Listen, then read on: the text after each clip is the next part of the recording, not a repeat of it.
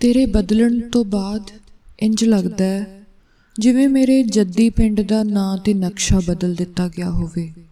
ਤੇ ਮੈਂ ਜੂਹੋਂ ਬਾਹਰ ਖੜੀ ਨਵੀਂ ਪੀੜ੍ਹੀ ਦੇ ਕਿਸੇ ਬੱਚੇ ਕੋਲੋਂ ਆਪਣੇ ਹੀ ਘਰ ਬਾਰੇ ਪੁੱਛ ਰਹੀ ਹੋਵਾਂ ਤੇ ਉਹ ਮੇਰੇ ਤੇ ਤਾੜੀਆਂ ਮਾਰ ਕੇ ਹੱਸ ਰਿਹਾ ਹੋਵੇ, ਜਿਵੇਂ ਮੈਂ ਪਾਗਲ ਹੋਵਾਂ।